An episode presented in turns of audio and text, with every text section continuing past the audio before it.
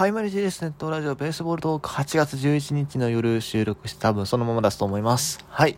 えー、今日はですね、あの、ちょっと前、そう、西武ドーム行った、西武ドームって今言わへんな。ベルナドーム。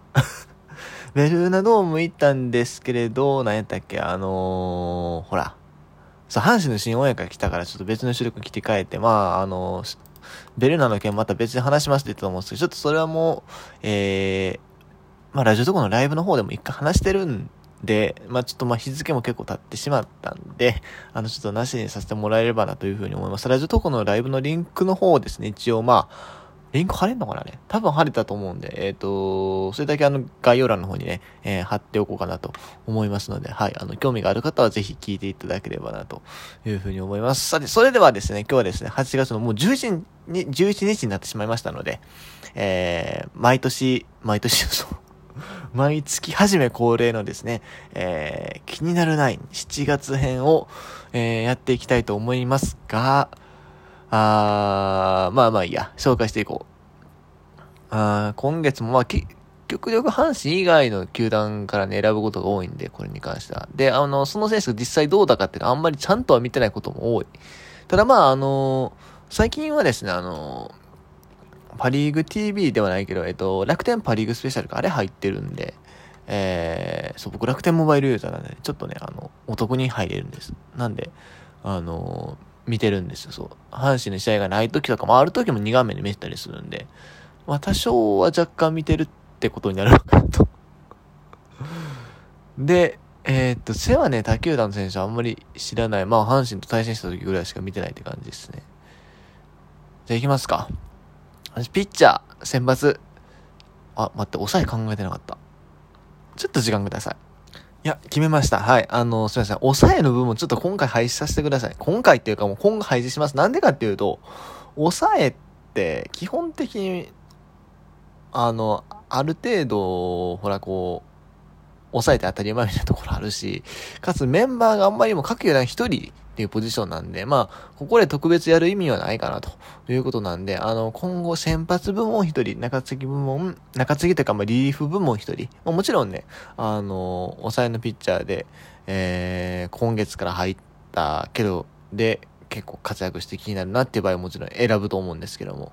そういう方向でいきましょうか。はい。先発して中継ぎ一人でピッチャーいきます。では、まず先発なんですけど、先発は、これ、前にもちょっと選んでたら申し訳ないんですけども、まあ、別に被りダメってわけではないんですけどね。えー、西武の与座ですね。はい。えー、今年が5年目のピッチャーですと。えー、今シーズンは割と最初から調子が良くて、えー、6月も、えー、4試合、1完封含む、プロ初完封かな、多分。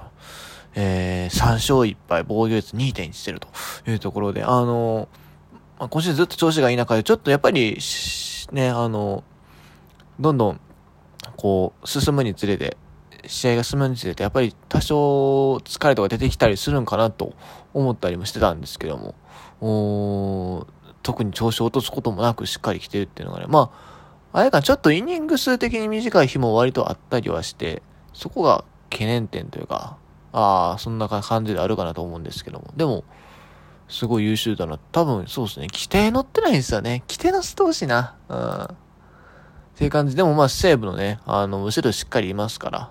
そう、あの、このユーザーが先発でしっかりね、やってるっていうのがまた、あの、西武のね、今の快進撃。快進撃っていうほどではないんですけど、まあでも1位走ってる一つの要因だったりするんじゃないかなと思います。では、次、中継ぎ。中継ぎはね、千葉ロッテ、小野文也選手。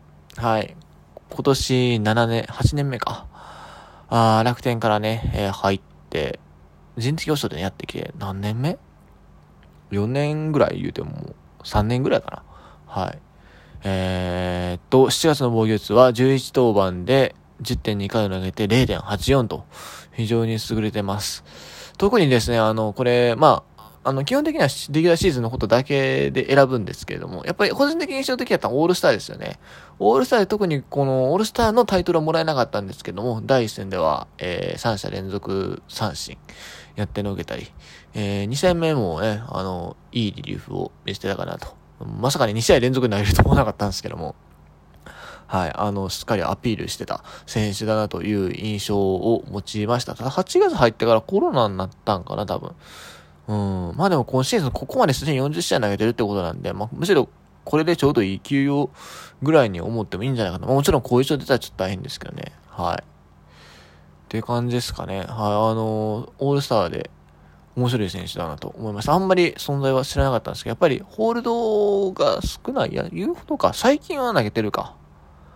最近は多分ホールドが上がってるんかないや、でもそういうほどか。あー、まあ多分割と、なんだろう、6回とかが多いんかな、この感じだと。っていうピッチャーかなと思うんで、はい。あんまり注目はされてなかったと思うんですけども、ロッテのまあまあ、ブルペンの一人ぐらいのイメージでいたんですが、オールスターでしっかりアピールしたなっていう印象です。はい。では続いて、えー、チャー。キャッチャーはですね、4年ぶりにスタメン出場を果たした白浜優太さんを挙げたかったんですけども、さすがにね、さすがにですね、あの、1安打も打ってないとちょっと あれなんで、えっ、ー、と、マジなところで言うと森友哉とかもいいなって思ったんですが、やっぱ若月さんですかね、オリックスの。めちゃくちゃ打ってるやん。あれ、どこや？若月県あったったった。えー、っと、今打率が3割2分5厘。なんかさ、シーズン開幕したての時ぐらいにこれぐらいの数字になることは割とあった気はするんですけども、それで今年はだけ覚醒かと思わせて結局そうでもなかったっていう オチがつくことはね、割とあった気はするんですけども、今シーズンここで調子を上げてきたと特に、7月は19試合で、えー、3割4分打ってます。ホームラン2本。そしてね、あの、お子様も生まれたということでね、おめでとうございます。あの、いや、あの、僕ね、10年ぐらい前に、その、若月の、若月選手の奥さんがね、あの、関西でローカルタレントしてたね。まあ、声優さんやってはるんですけど、あの、当時は関西ローカルタレントで、それであの、僕いつも、あのー、立花里香さんね、出てはる番組を聞いてたんで、毎週月曜日のね、MBS の、あの、歌組っていう歌番組があって、そこで、そう、あの、MC やられてたの覚えてるんですよ。なんでね、いやー、そうか。はや、でもあれ10年前かっていうね、ところもあってね、はい。まさかね、その後オリックスの選手とね、結婚するなんて思いもしませんでしたけども。ああのー、まあ、パパになってかどうかわかんないですけど、しっかりこう成績をね、あの、上げてくるあたりすごいなって 思いますね。得点圏打率4割5分っすよ。えぐ、まあもちろんそんなに打数もないんですけども。ね。ああ、あとシーズン終わるまでどんぐらい維持できるかっていうところかな。でも8月も、あ7日を最後に出場止まって、多分、コロナやったかな。ああ、なんですけどもね、あの、シーズン最終で最終で3割乗って面白いよね。はい。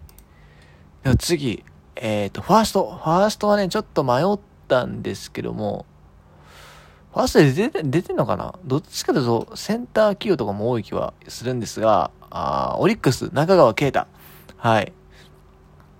いやー、彼もね、7月3割2分と打ちまくってますね。あの、交流戦男みたいなね、あの、扱いされてた気はしてて、えー、確かに実際交流戦の時期は割と打ってたんですけども、そ、その後ね、パリーグだけの試合なってどうなるかなと思ったんですが、あ相変わらず高いアベレージを記録して、そして、出塁率も3割7分7厘なんでそこそこあるっていうね、感じですね。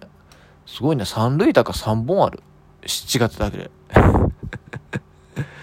いや、結構彼もこう伸び悩んでるなっていう印象があったんですけども、今シーズンはしっかりね、できてるなっていう。うん。